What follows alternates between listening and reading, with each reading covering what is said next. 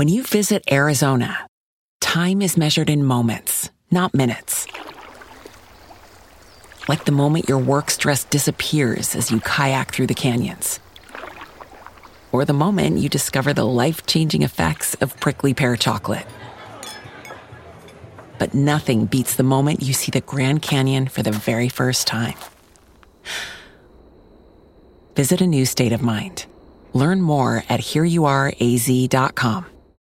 Hey, everybody. Welcome back to Girls Next Level. What are we excited about today, Bridget? Q&A. Q&A. Yes. I'm also excited because we ordered a pizza. Oh, yes. So we'll be having a pizza in the middle of this episode. yeah, I can't wait because it's the same one we got during our moment. And it's so good. So thank you all for the questions. We got questions from our Patreon, Discord, and we got questions from social media. And the first question I have, and I'm curious what your answer is, Bridget, because I, I don't know. Somebody asked, Did your boyfriend friends watch you on Girls Next Door before they met you? And I'm going to say, I hope the fuck not. not be, not because there's any secrets or anything. Like he's very like aware of my past and stuff. But it's just like that cringe feeling. And I'm not even picking on Girls Next Door when I say that. It's just like we cringe when we look back on ourselves in high school. Like if you had video of yourself in like junior high and maybe it wasn't cut the way you love, it, it wouldn't be your favorite thing for people to watch. And also, I feel like if I somehow found out that he used to watch that show, I feel like that would be so weird because that's just not the kind of thing he's into at all. So I'm going to say, I hope the fuck not. um, I don't think Nick was an active watcher of the show. I think maybe I think he definitely knew of it, mm-hmm. and he might have like caught a glimpse of something here and there if it just like happened to appear on TV or he was flipping channels. But I don't think he's watched it. I think when I watch an episode for the show, it's all new to him. Yeah, and he like makes fun of me. Yeah. The next question was somebody asked what the most difficult Playboy murder story to talk about in the Playboy murder show. I'm going to say the first one we covered, which was um, Jasmine Fiore, because that was one of the most recent ones.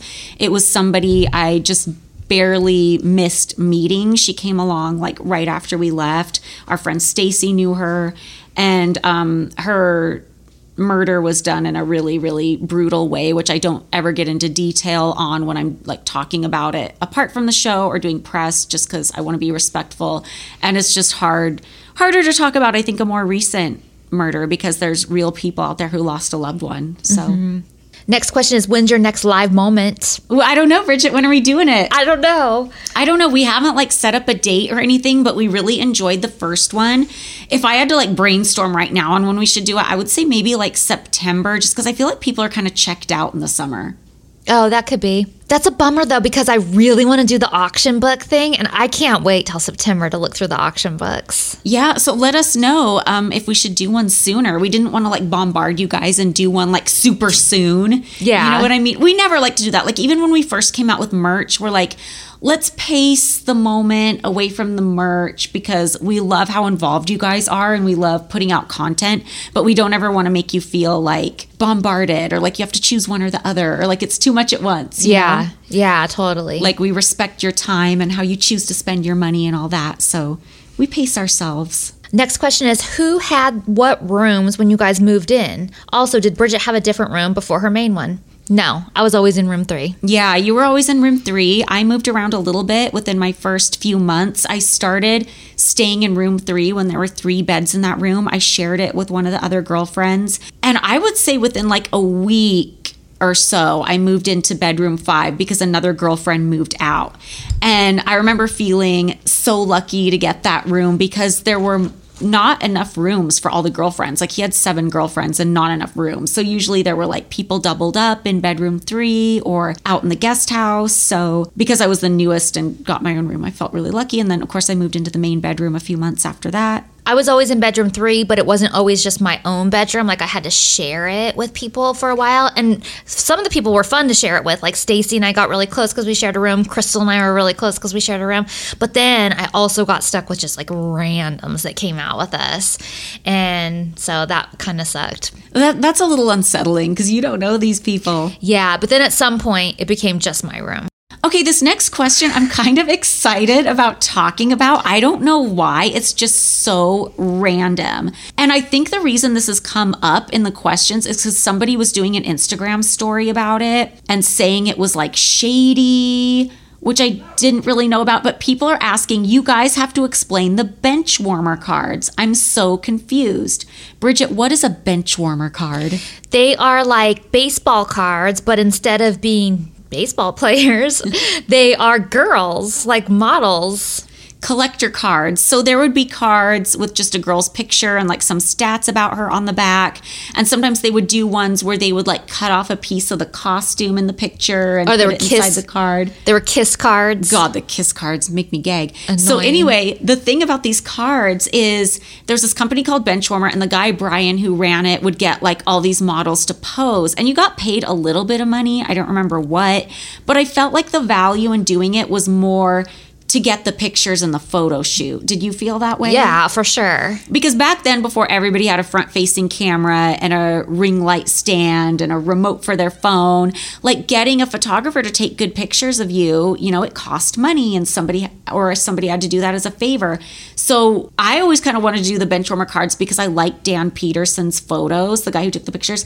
Interestingly enough, Dan Peterson was one of the original Chippendales. Did you know that? No! He's in the documentary, yeah.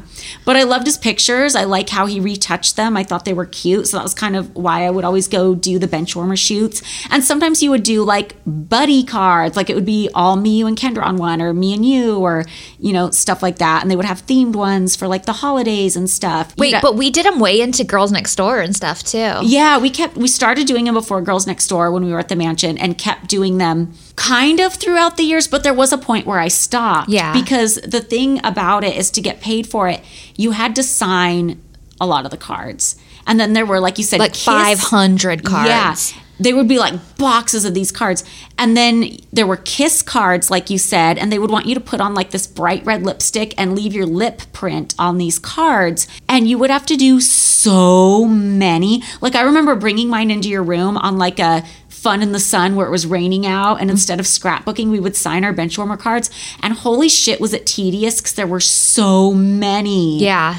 And it got to the point where when we were deeper into Girls Next Door, I stopped doing it because I'm like, I don't just don't have fucking time to sign all these things. But I always thought it was kind of like just a fun, cute thing. I didn't really think much of it. Yes, the signing and stuff was tedious. Well, I loved it because we got to go. They did. They offered professional hair and makeup. Mm-hmm. Um, that like you said, a professional photographer. We brought in our own own wardrobe, but I think they had stuff you could pick from and Uh-huh. props and stuff like that. So it was a really fun experience, and you always ended up knowing a lot of the girls that were there on the same day that were shooting, or if not, you met people. And then there would be fun parties to promote the cards too, and they were always like themed. Like this is the holiday one. Mm-hmm. Yeah. These are sporty ones. These are bikini ones. These are whatever.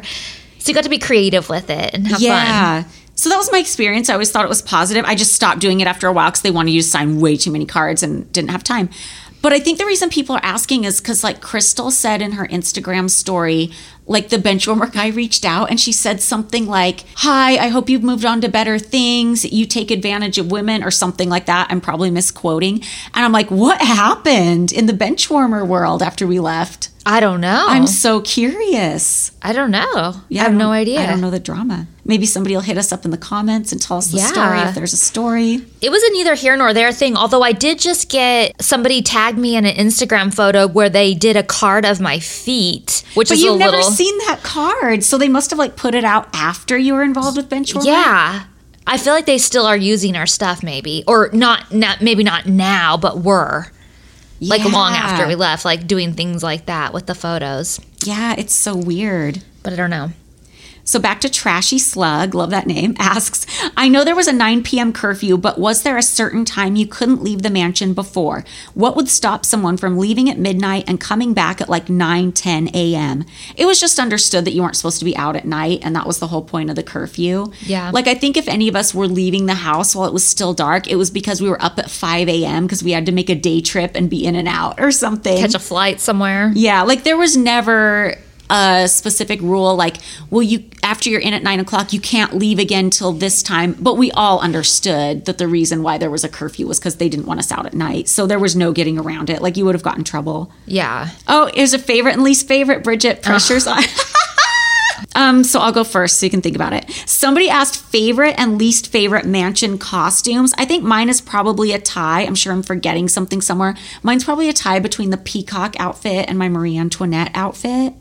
And as far as least favorite, one doesn't really stand out because there were probably like a handful of flops along the way. Like I know in the early days, I always felt, you know, a little disappointed that I couldn't afford like stuff from Barachi because I always wanted to look like the Bentley twins in their Barachi outfits. So sometimes I would try to make stuff and put rhinestones on it and it turned out maybe okay or maybe not. So I don't think there's like one specific thing that's a least favorite. I probably have like a handful of flops in the early years. I have a least favorite. What's I, that? I don't like my Medusa costume. I don't. of the snakes. the snakes did not turn out anywhere near what I wanted. It's n- not what I wanted at all, but I didn't get it till the day of, and Yeah, so I had so didn't have a choice in it. And I just feel like I was having an off day that day anyway. Like I don't like my the whole look. I don't like. So I think that's my least favorite. One thing I like about that day is all three of us wore green that Halloween, but we didn't coordinate. Yeah. And I thought it was really cute because we were all coordinated in green, but our costumes were so specific to our personalities. Like Kendra was like 70s funky, and you were like Medusa scary, and I was Disney Princess Tinkerbell. Wait, that wasn't the year that Kendra was Army? No, Army was when you were Corpse Bride and I was Cinderella. Oh, there was that green year where we were all three green. yeah. But none was, of us planned it. It just happened. for some reason, I was thinking her green was the Army, but that was a different year. Yeah. Um, my favorite one from the, I I don't know, maybe um, uh, yeah, I Little Red Riding Hood with the wolf head. I do love that one, That but there's cute. too many favorites. Like I can't I can't pick just one. Like I'll say Corpse Bride was my favorite costume because the whole overall thing. Mm-hmm. I like Lily Munster though too. did you? That was really cute. You don't like that one? I just felt so ugly at that party. What? Yeah. That's weird. I guess we all have our off days and we don't know, but I thought you looked great. I do love the Lily Munster costume. And I got to wear the original necklace. Mm-hmm. That's so cool. but um but yeah there was there was a lot of favorites i have a lot of favorites so i can't pick just one but there's definitely some misses in there Yeah, it's hard to pick. Next question. As Hef's assistant, did Mary have to be on call 24 7?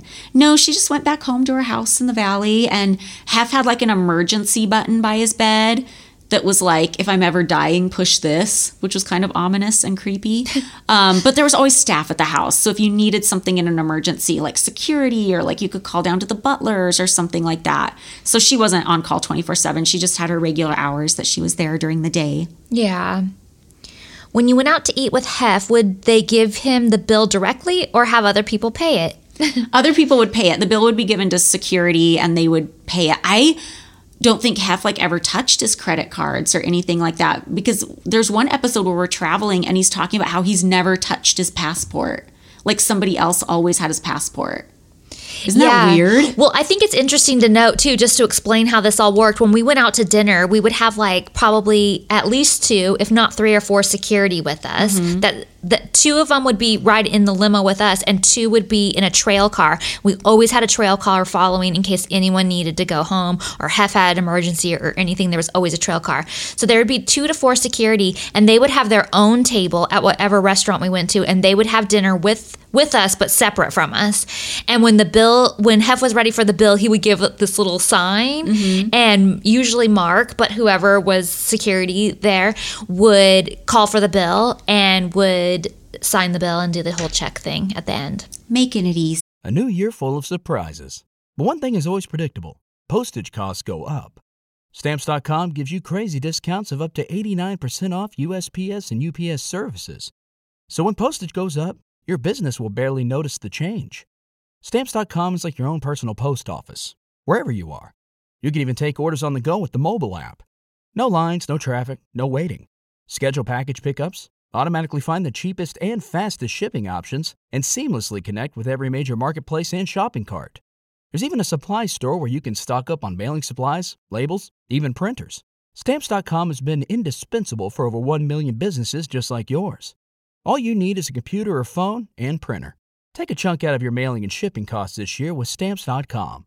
Sign up with promo code PROGRAM for a special offer that includes a four week trial, plus free postage and free digital scale.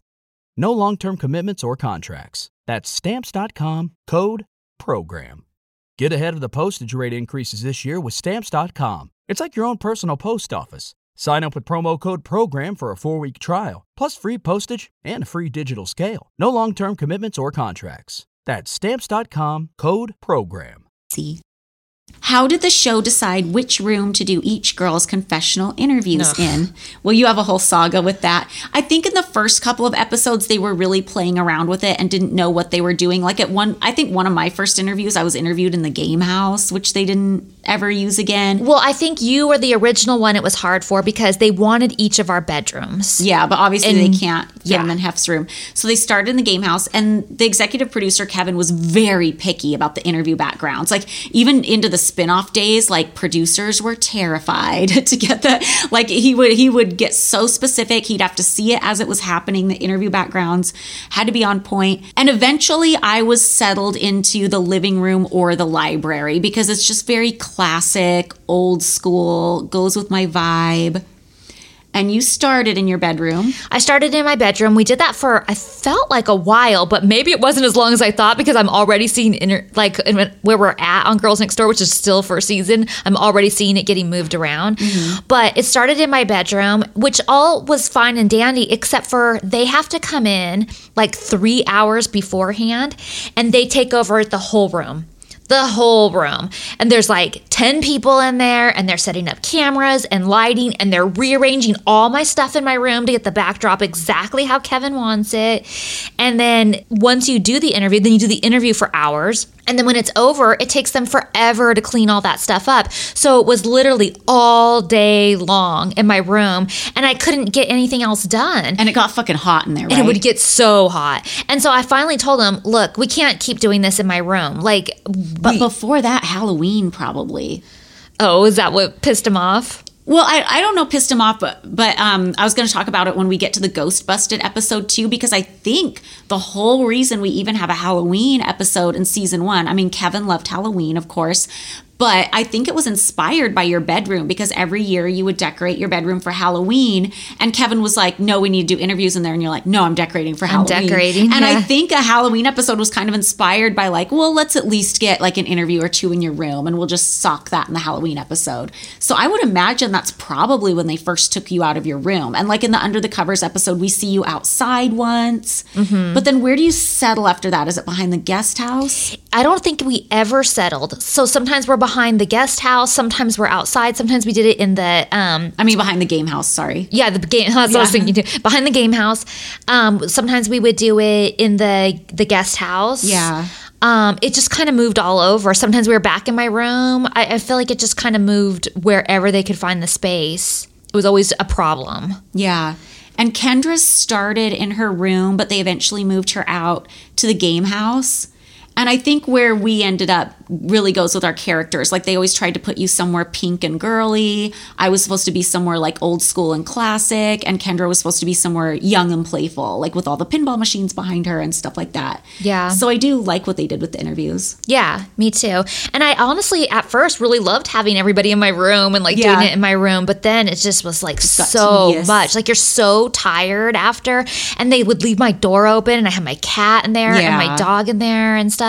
Oh, I don't know if this is a question on the Q and A, but can I answer a question that I keep getting all Yeah, the go time? for it. Because it kind of pissed me off a little bit. Somebody was asking um, if the dogs got run of the mansion or if they if if they were locked in the rooms all day, and also my cat. Mm-hmm. And somebody said it just breaks my heart to think those dogs were in the in locked up in your rooms all day. Well, what do people do when they have an apartment? Well, I that room was bigger than like some one bedroom apartment. I went to answer that person to tell them that that room was bigger than my apartment. Yeah. So, like, you would have been totally fine if I left my dog at my apartment while I went out, but you're not okay with leaving him in my room. First of all, the dogs had pretty much free run. Yeah. Like, they were in our rooms a lot of the time, but mm-hmm. they were also, like, when we all went out and stuff, they would be downstairs with the Yeah. butlers and all in, like, this pack. Like, our dogs created a pack. Yeah.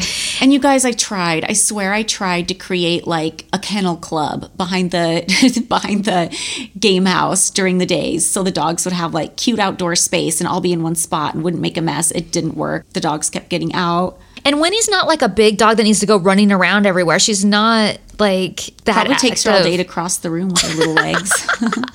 And Gizmo, for sure, I kept her in my room and I didn't take her out. I mean, I took her out occasionally to go do stuff, like bring her down to the Yeah. dining room or whatever. But for the most part, she stayed in her room, and that's the way she would have wanted it. Like Yeah. she, she was anti. Were there any scrapped plot lines for episodes? Either the network or Hef found them too inappropriate or risque to be filmed. That's an interesting question and one that I we will address as we go through episodes because I probably can't even remember off the top of my head. We'll probably be deep into season 3 one day and I'll be like, "Oh, remember we were supposed to do this and then we couldn't." The only thing I can think of off the top of my head and we talked about this in the pilot is when we did the sex toy Tupperware party, E was like, "We absolutely can't air that." And nobody was doing anything appro- inappropriate with the sex toys at all. They just couldn't even show the sex toys on TV. Yeah. Well, and you guys, we have talked about how um, you know, we've got with the the reviews that came in. We've talked about the e-message boards. We had uh, religious groups after us. We had the Florida Family Association after us. We had advertisers threatening. Like we had like a lot of shit going down on us at the start. Yeah, and I don't think we were ever trying to do anything risque on camera. Like we always thought, you know, some nudity here and there was funny or whatever, but we weren't trying to like show sex life or anything like that. We were just trying to do our usual activities. Here's another superlative for you, Bridget. Wildest trip during the mansion days. Our answers might be different because I wasn't really allowed to stick around for a lot of the stuff. Like I couldn't stay for Kendra's 21st birthday. I had to leave early. Oh, that was wild. Yeah, when I think of wild trips at the mansion, I, I mean, I always come back to this one Anastasia's 21st birthday, which was in season five, because I just felt like that was such a fun getaway with just the girls. yeah. And we were all wasted and it was vaguely unsupervised. Yeah. I also felt like, I don't know if this was the wildest, but I also felt like it was kind of fun when we got to do that trip for the 55th anniversary search and we went to like Dallas and New York. I just felt like we could drink and like text people and just be normal 20 somethings a little bit. yeah. But I don't know if those are like wild by anyone else's standards. I think just by mine. Yeah, I'm trying to think. Kendra's 21st birthday was wild because we ended up at a strip club, female strip club. and um, that was wild. That was for sure wild. Uh, also, one of the wildest things I think is probably Stacy's bachelorette party oh, and yeah, I forgot about that. Yeah, that was like, That got crazy. yeah, I was like, I hope we make it through this. What year at the mansion was the most enjoyable slash least enjoyable for you? I mean, least enjoyable for me, I would have to say like either 2002 or 2003 I was going to say 2002, 2003. because I moved in late 2001 and that was all like the adjustment period, like a lot of crazy shit happening, but a lot of like novelty cool shit that I'd never seen before in my life too. But then it just kind of got into a rut with like nothing new and exciting happening, the Mean Girls drama, you know, a lot of other things I don't like. So my worst year would probably be like 2002 or 2003. Um, best year was probably just like the last year I was there because I kept getting more and more confident over the time. Yeah, my worst year is for sure 2003. Best year was probably like, I mean, 2007, 2008. Yeah. because we're getting paid for the show we're getting paid for appearances we're doing we're traveling the world we're going to all kinds of crazy events like we're becoming famous in our own right and knowing it finally Yeah. like it was exciting and um and a lot going on i mean talk about a lot going on Yeah, for sure. I remember the FBI needed to talk to me about a party that we did, and there was it was such a busy year that I didn't even know which party they were referring to. I was like, "Do you do you know what outfit I was wearing?" Like a Playboy party or like a party you hosted at a club? a? Playboy party. the FBI? I got What- what I got called it? down and sent to an interrogation room. What happened? Like, why were they asking questions? Somebody threw a party and paid us to come outside to it. Oh, so it was like a rental party in the backyard at the mansion? Yes, but we went out to it because we were paid to come out. And that person was being investigated and they wanted to know how we were paid, like how much we were paid, who gave us the check, what our agreement was, like all this kind of stuff. And I'm like, um, I don't remember this party at all. I'm sorry. There was a lot of parties at this time. So were you called back by the FBI after you left the mansion? Um, This was it years during- later. Years Whoa! later. Oh my god! I would never m- remember because I'm trying. I'm trying to remember when we were ever were we ever paid to go out and do a backyard party? That's what I said. I said, hmm, we weren't re- usually paid to go out to the backyard for a party. And they're like, oh, well, then you should remember this one. And I'm like, yeah, but I don't. Do you know what I was wearing? That's what I asked him. Yeah, I don't ever remember being paid to be. I mean, granted, things were so busy for us toward the end that it's possible we could have been paid, and I just forgot about it. But I can give you more details after this. I just don't know how much I should go into here. oh, okay. But it freaked me out. The the FBI calling me, like they called Nick too. Oh my god. and Nick was like on his way home from Vegas, like with friends or something, and the FBI is calling him. Yeah, that's scary. like I was just like, how do they have my number? Like, Oh I my guess they can get whatever they want. But and I was at lunch with Lorene, and I felt like there was these two guys sitting like at a table kind of catty corner for us and i thought like, it was the, the fuck are fbi like there was a helicopter like overhead Oh when i my was driving home and i was like the fbi is following me you guys i literally lost my shit like oh i my god, freaked I would out. too. A new year full of surprises. But one thing is always predictable postage costs go up. Stamps.com gives you crazy discounts of up to 89% off USPS and UPS services. So when postage goes up, your business will barely notice the change. Stamps.com is like your own personal post office, wherever you are. You can even take orders on the go with the mobile app. No lines, no traffic, no waiting. Schedule package pickups, automatically find the cheapest and fastest shipping options, and seamlessly connect with every major marketplace and shopping cart. There's even a supply store where you can stock up on mailing supplies, labels, even printers. Stamps.com has been indispensable for over 1 million businesses just like yours. All you need is a computer or phone and printer. Take a chunk out of your mailing and shipping costs this year with Stamps.com. Sign up with promo code PROGRAM for a special offer that includes a four week trial, plus free postage and free digital scale. No long term commitments or contracts. That's Stamps.com code PROGRAM. Every year, one thing is always predictable postage costs go up. Stamps.com gives you crazy discounts for up to 89% off USPS and UPS services, so your business will barely notice the change. Stamps.com has been indispensable for over 1 million businesses just like yours. It's like your own personal post office no lines, no traffic, no waiting. Sign up with promo code PROGRAM for a four week trial, plus free postage and a free digital scale. No long term commitments or contracts. That's Stamps.com code PROGRAM. During the filming of Girls Next Door, you were prevented from having input on the creative direction or how you were portrayed. Do you think this played a role in maintaining creative control of the podcast? Absolutely. it's everything And not just the way we didn't have control over Girls Next Door, but just the way you don't have control about the way you're represented in media. Sometimes when you do interviews, people will take a quote and like use it as the headline in a misleading way. You know, so I've been burned a lot that way too. And yeah, I mean, it just, I would never do a project like this and not maintain control over it. No fuck, like the whole point of this podcast is we're finally getting to like speak our truth without anybody else weighing in. yeah So yeah, I got stressed out answering that for some reason. I'm like, Ugh. Will you ever have any of the producers on to discuss your theories on how the show was cut and character development? I would absolutely love to. I have friends who are producers on the show that have offered to come on, although the specific person I'm thinking of didn't come on, I think, till season three. So I don't know how relevant it would be to have That's- her on until we get there. That's what I was just gonna say. Like we are, we have people that have volunteered to come on the mm-hmm. show, but they're kind of later on down the, the the line. And right now we're staying very chronological. Yeah. So we would need somebody to offer up from that was there in season one. Didn't somebody chime in on the moment and say, hey, I worked on the show? Season two, though, I think they came in. Oh, okay, so they're coming But I'm not- close. I'm not positive on that. We could double check, but I haven't had anybody come forward about season one yet, which I would love to because that's the most critical one. I feel like. Yeah, that's when they were really trying to set us up for how people were going to perceive us.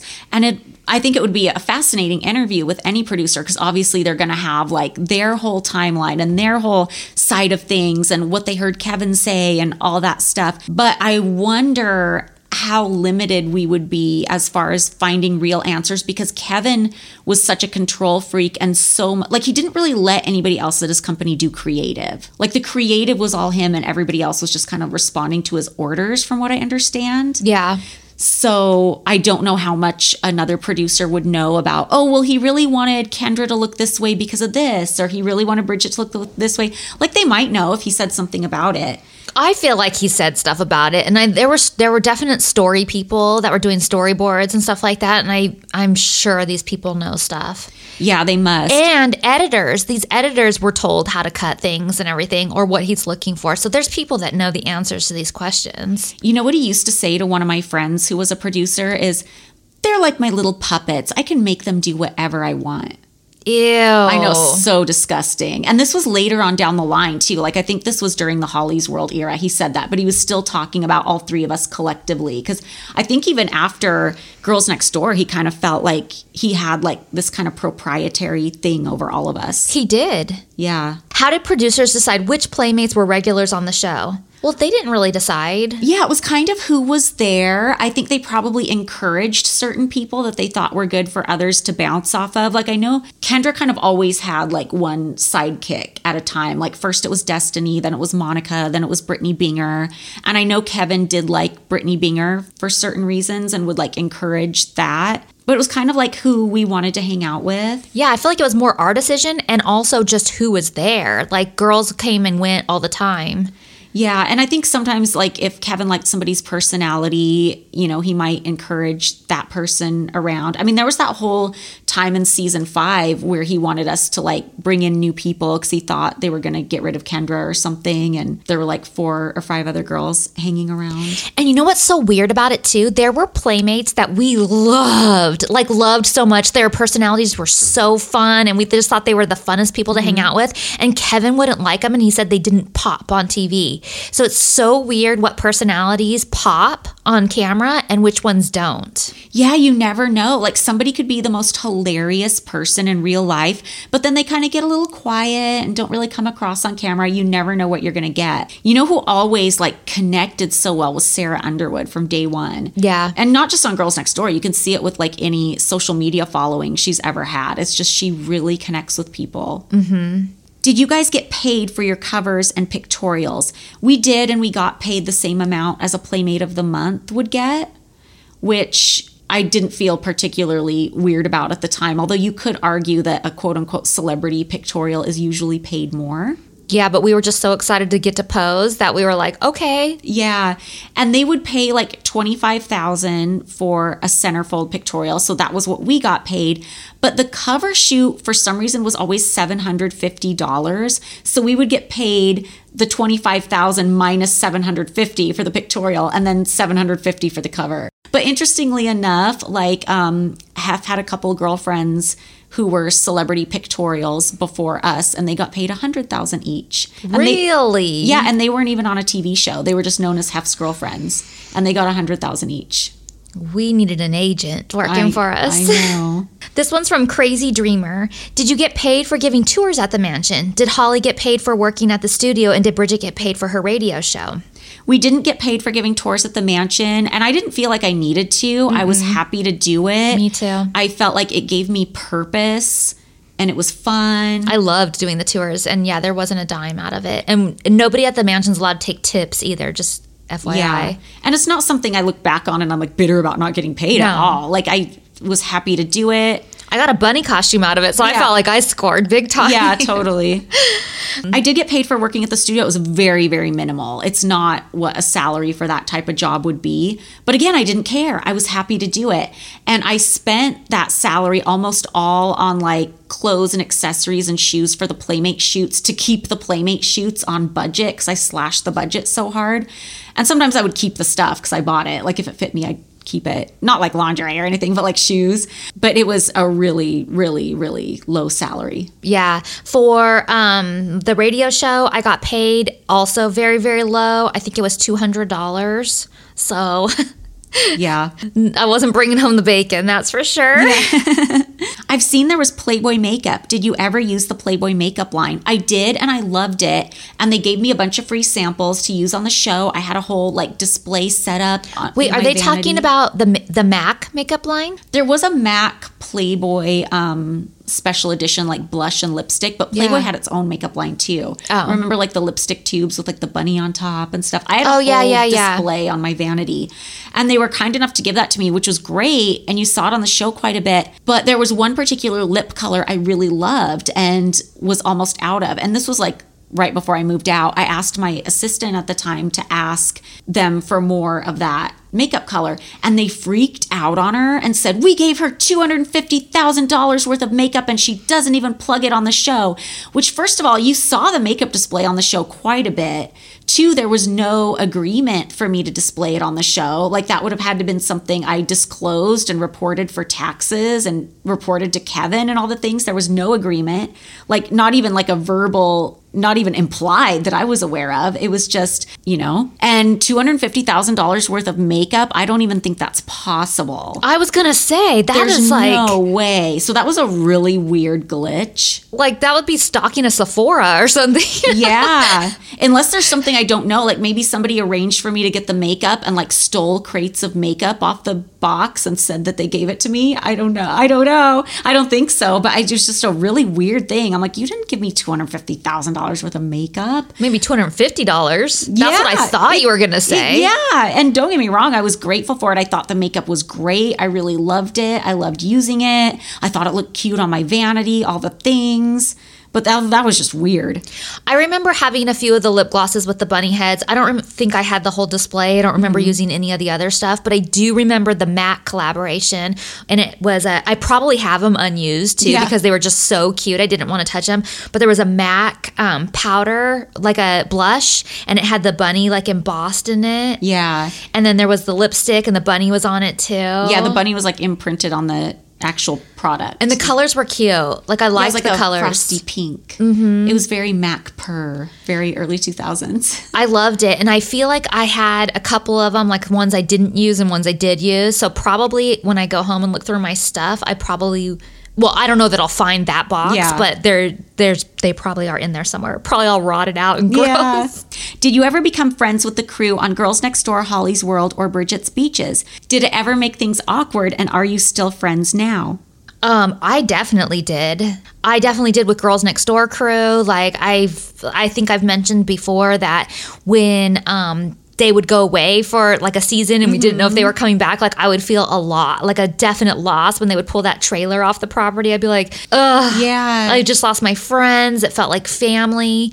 In fact, when I went off to do Bridget Sexiest Beaches, I requested people to work on the show that were from Girls Next Door that I specifically wanted to come on the show with me. And some I got my way and some I didn't. And I was also like very, very friendly with them to the point where one of the producers that was on my Beaches show was anti me being friendly with the, with anybody. And she was such a bitch. Why would you not want a friendly work environment? She did not want it at all. And one of the um, camera guys asked, we were in Hawaii, and he said, Would it bother you if my wife and kid met us here? Because we've been on the road for a long time and we weren't home for very long. And I was like, No, I would love it. I think that would be amazing. Well, this producer person flipped her shit. Oh my God. And then so it was stuff like that, and and it was just got to really. We'll talk more about that when we get to that point. But was, there was a very negative environment going on. That's so sad because nothing is better than a positive environment when you're shooting a show and everybody's excited and everybody's happy. I would say the first couple seasons of Girls Next Door, there was such a heavy turnover of producers. You didn't really have a chance to get to know anybody that well. But definitely as the seasons went on, I made friends on the crew, and there were certain people I requested for Holly's World and was very enthusiastic about having. And there's people that I'm still really close friends with to this day who worked on Girls Next Door and Holly's World. And uh, it's just, I mean, I, I just think back on it and it makes me so happy. And like as the years went by, it was always like I got to know people better and we're closer. And it was just, it was so much fun. And especially on Holly's World because nobody was from Vegas. So it kind of felt like a vacation to everybody. And it was just so much fun. Yeah. The beaches show should have been so much fun. There was nine of us that all Yeah. traveled together. It's a small pack. Like why can't we all be friendly and get along? Yeah. And all of us could except for like one or two people. They had to ruin it for everyone. Bad apples. Mm-hmm. Jamie asks, when watching the episode and recording commentary, did any drama happen while doing so? I can imagine with things actually said or edited to look certain ways, there might have been some weird feelings going on. Absolutely. Overall, I really enjoyed doing commentary. We would sit in a sound booth all day and watch the entire season. Our voices would be gone by the end of the day. We'd order pizza, kind of like today. Today has that vibe because we're Yeah. recording a lot and we're ordering pizza. It was really fun. I felt like it was a chance for me to have a little bit of a say. Obviously, not going to say anything that throws anybody under the bus or gets me in trouble. But yeah, there were feelings. Like we talked about how episode five, Fight Night, in the commentary, I'm like really harsh on Barbie, which I should never have been. I was just kind of taking out my anger on that situation. And I'm sure as we move forward watching the show and watching the show with commentary, we'll always keep you guys informed when we remember things from the commentary sessions. Overall, I remember it being a really great experience and having fun doing the commentary. The only real drama I remember was when we did the commentary for season five because we had all already moved out. Obviously, we've like moved on all to different men, new men in our lives. And, you know, there were things in the edits I was seeing that I didn't like, and I wasn't reacting to the edits the way Kevin wanted me to. And that made him really angry. Kendra was saying things that weren't mean. They were just like lighthearted, funny stories she was telling. But Kevin would like stop and be like, no, you can't say that because it makes Hef look bad.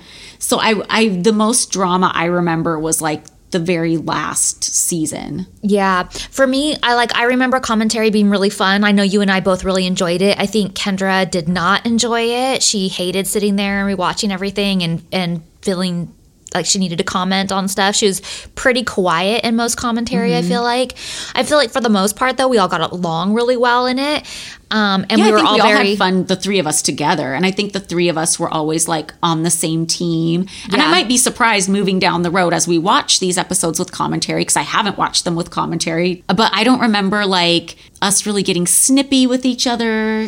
There's a much. few points I feel like, but I I definitely watch the commentary after each episode and I write them in my notes like things that we said in commentary and any like weirdness I sense in commentary or Mm-hmm. Remember when I'm watching it. So we definitely will um on a case by case like bring those up.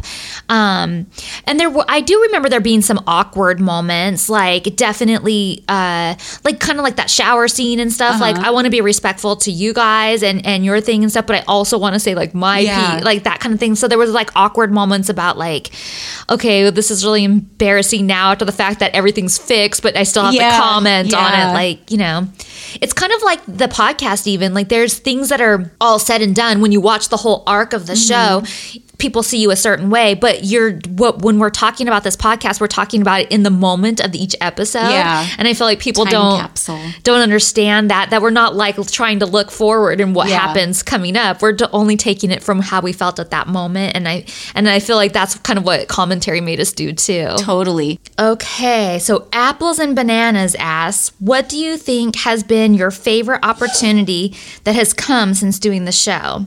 Like, is there something that stands out as something you wouldn't have been able to do if it hadn't been for the show? I don't know if they mean like after the show or during the show because I feel like there were so many things I did after the show that I couldn't have done without the fan base from the show. Yeah. Obviously, like it's all cause and effect and leads to each other. Um, but when I'm thinking of about like being on the show, opportunities that I wouldn't have been able to do without it, definitely working at the studio. That was a big one. Yeah. I mean, there were so many opportunities and still opportunities because of the show. Mm-hmm. Um, I don't even know how to separate that. Like, I can't separate it, I feel like. But uh, one thing that stands out while I was there is like getting to do that O rehearsal thing. Yeah, with, that was so cool. with Cirque du Soleil um, was amazing. Uh, I mean, there's just so much, so so much stuff. I Mm-hmm. Can't even, being in the magazine, we were Yeah. not going to be doing that if it wasn't for the show. Yeah. So there's uh, the traveling that we did. I Mm-hmm. don't think we would have done that extensive traveling if it wasn't for the show. Our spin-offs probably wouldn't have happened. Yeah, for or sure. Wouldn't have happened Yeah. without the show. So there's just so much. How did you clear filming celebrities for the show? I think if they were having a celebrity come on, um, like a Shaun White or a Kelly Slater, obviously they would, you know, have discussed that with their agents and signed a release. As far as celebrities at the parties, there was just signs everywhere at the mansion when you walked in the door saying, if you walk into this party, you consent to being filmed. Even places we went, they'd put a sign up outside the door, Mm-hmm. and people that came in just had to know they were being filmed. And if you had a problem with it, you didn't come in. Yeah. And that they would do that at restaurants that we were filming in. They Mm-hmm. would do it at like all kinds of events and things that we went to. Like even parties. Like I know we talked about Benchwarmer earlier, but one of the fun things about Benchwarmer too is the parties. Yeah. They always had them at Bliss, that nightclub. Why can't you sue the network now for airing the show without paying you guys and airing selling nudity without consent? Well, I it's not the network's fault. It Yeah. was Playboy. Playboy was the gatekeeper. They decided whether or not we got paid. I mean, I've even talked to executives that were there during Girls Next Door and they were like, "We had no idea how the sausage was made. We just liked the show." Yeah. I mean, of course, they had their own requests and what they wanted out of the show, and but as far as how we were paid or anything, like that was all Playboy. And as far as not informing us how the nudity was going to be used, I feel like that should have been. I mean, if Playboy was gatekeeping us as far as like how we were going to get paid, that should have been their responsibility too. Well, Playboy and Prometheus, which is the production Yeah. company.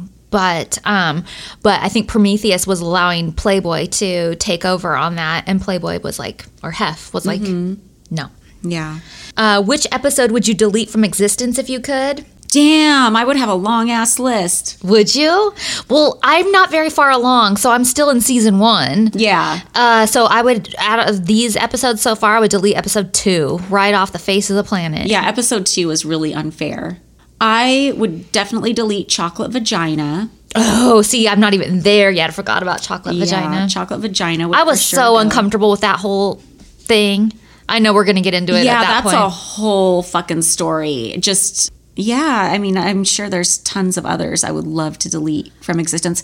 I hate in season two, Hef's and my anniversary episode. oh, I delete that one.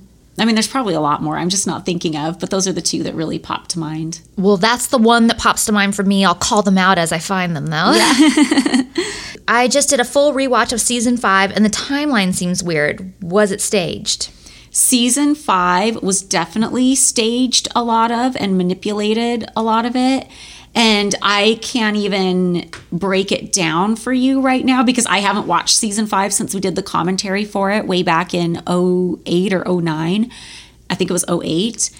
And I like when we get to it, I'm gonna have to break out all my day planners. I'm Yeah. gonna have to break out all my pictures because it's gonna be confusing to even us because they cut and pasted that thing so weirdly. It makes no sense. And it was not representative of what was actually going on at all. Right. And even what's on the show, from what I remember, is totally different than what was happening in real life. And all this other stuff is happening in real life. And I was and I even struggled to keep it straight. Like, okay, so I came back from filming and when did I start boxing up my stuff? Like when did I actually leave? Like it's all very, very confusing. Mm-hmm.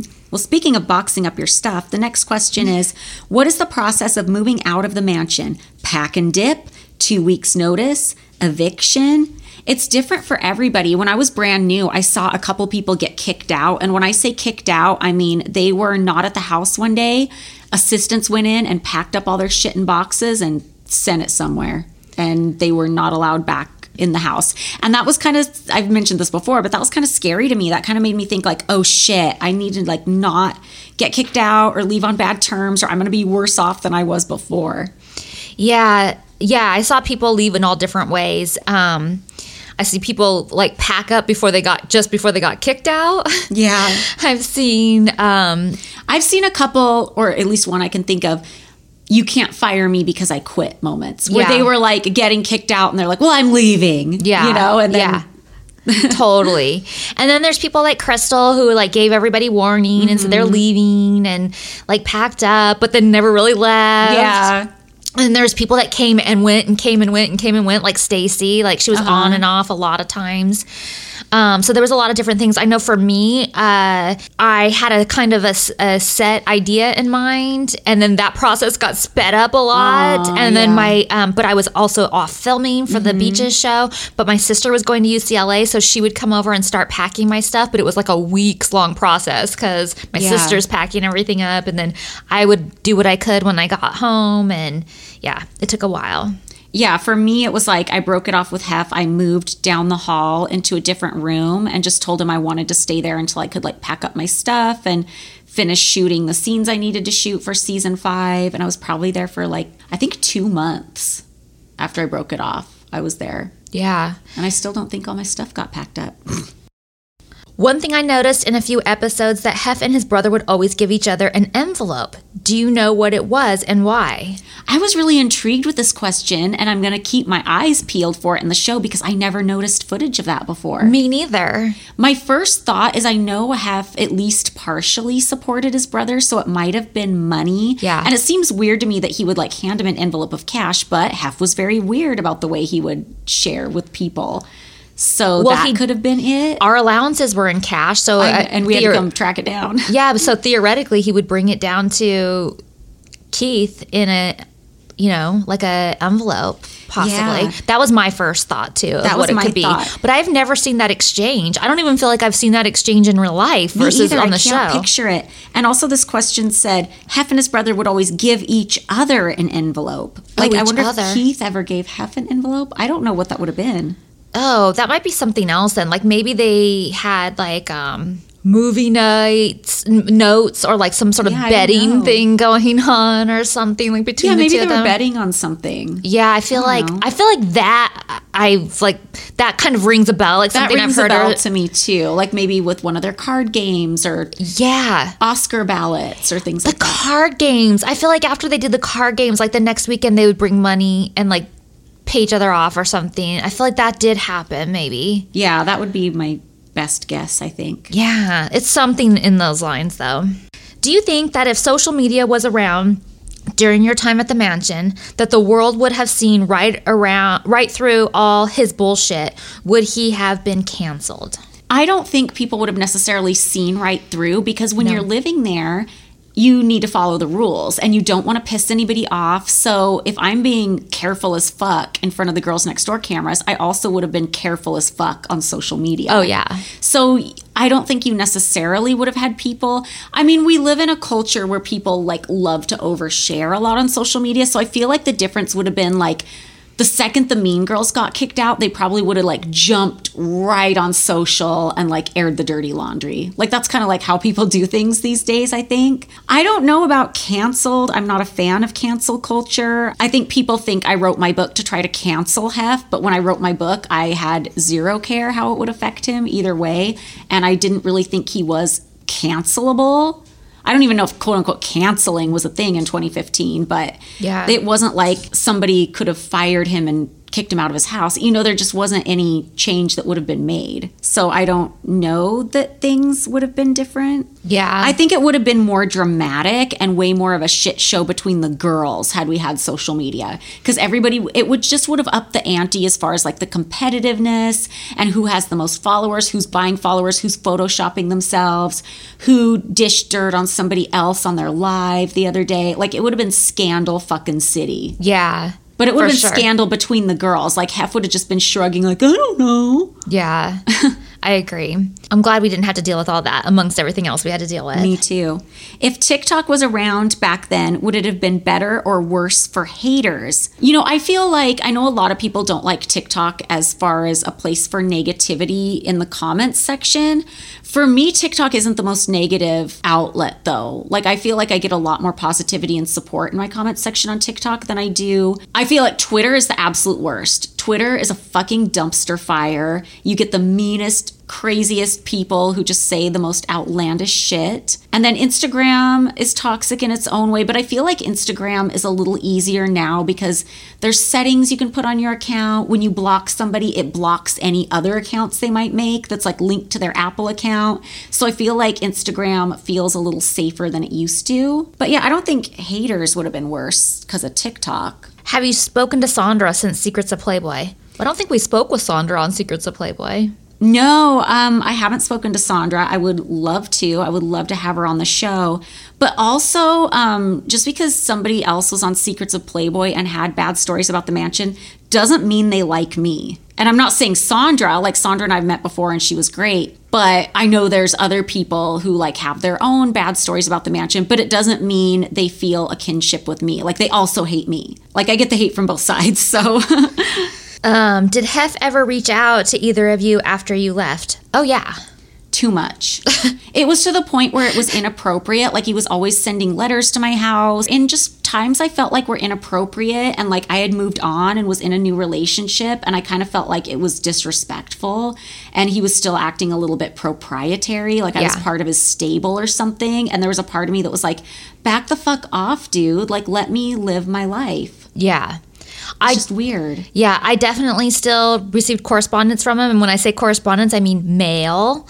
He Letters, letters in the mail, and um, and phone calls, and um, office people calling to relay messages for him, but also being invited to things and events and stuff. So there was good and bad both for, Mm-hmm. and that happened for several year several years after. What are your guys' dream locations in California to live? L.A. Yeah, I love it here. Well, do you have like a haunted house or something? Let's get specific. Oh, very specific, like where I'd want to live here. Let Let me think about that for a minute. You answer. I mean, in a way, I kind of feel like I live in my dream location. Like, ever since I knew what the neighborhood I'm in now was, I wanted an original house from that neighborhood. And a weird story is like when I was in grade school, I was outside playing with friends and we were like just talking random shit and like, where do you want to live when you grow up? And I said I wanted to live in the Hollywood Hills. And I didn't even know what that was, except I'd read somewhere that Madonna lived in the Hollywood Hills and I loved Madonna and never thought about it again. But I was on a walk one day and I realized that I lived really close to the house Madonna lived in at that time. And I'm like, whoa, I kind of manifested this a long ass time ago. Yeah. But to be honest, guys, I would not mind being in Vegas more full time than I even am now. Like, I really just love Vegas.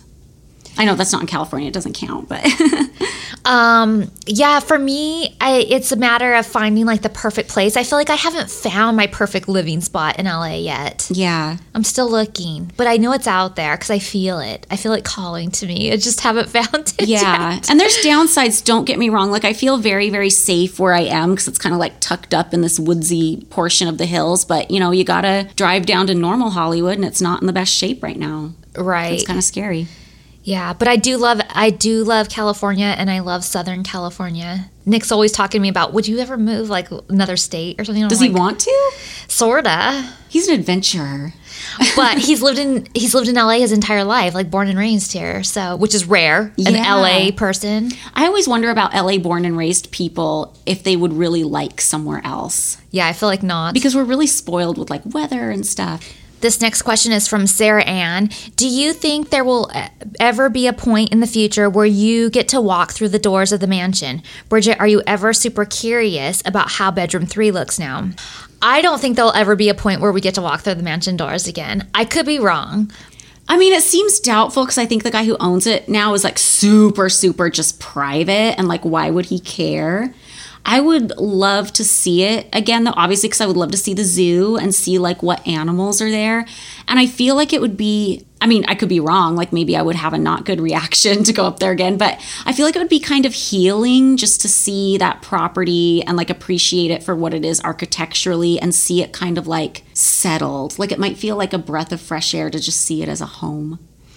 Yeah, I I feel like it would be a little bit heartbreaking for me because I've heard that somebody told me that if they were to blindfold me and put me in the Great Hall, that I would not even recognize where I was. See, I find that so hard to believe. Like, because do you think they uh, like? There's no way they took out like the stained glass windows. See, that's what I'm thinking too. Somebody told me that he's leaving all that architectural uh-huh. stuff, so I can't imagine that the Great Hall itself would look so different. But that's Yeah. just what I was told. Now, my room is very disappointing because it was changed. It was changed after I left, and it's and been just changed changed to like bland, right? Like, Yeah. they just paint the walls like baby blue or something? Yeah, it's been it's changed to complete boring and nothing again. And I can't imagine what the person next will do with it, but it'll be nothing like what I had for sure. And it's sad too because I always had these thoughts that someday after Hef was gone, they would turn it into like a Graceland type thing, and that our rooms would kind of stay. I mean, obviously this is not going to happen, but like I, I secretly thought that our rooms would be preserved or re-brought back to that because it was sort of a heyday Yeah. and things that people would recognize. That at least mine and Kendra's rooms would be brought back to that, and people would walk through and there'd be like a little rope crossing door and be like, "This was Bridget's room," but that will never be. Yeah, that's definitely what Hef wanted. He wanted it to be like a Graceland, but A, the zoning would be impossible and that property's just so freaking expensive that to like maintain something like that would be nuts. Yeah.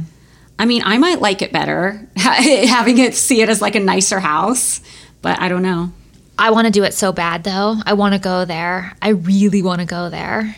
Yeah, I feel like I feel like it's a quest. Mm-hmm. It's a journey that needs to be put to rest. So I'd be open for the opportunity, absolutely. Do I think it's going to happen? No, but I can always hope. Yeah.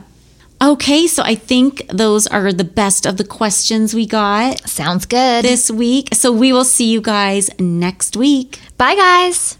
Be sure to check out our Patreon for more content at patreon.com slash girls next level.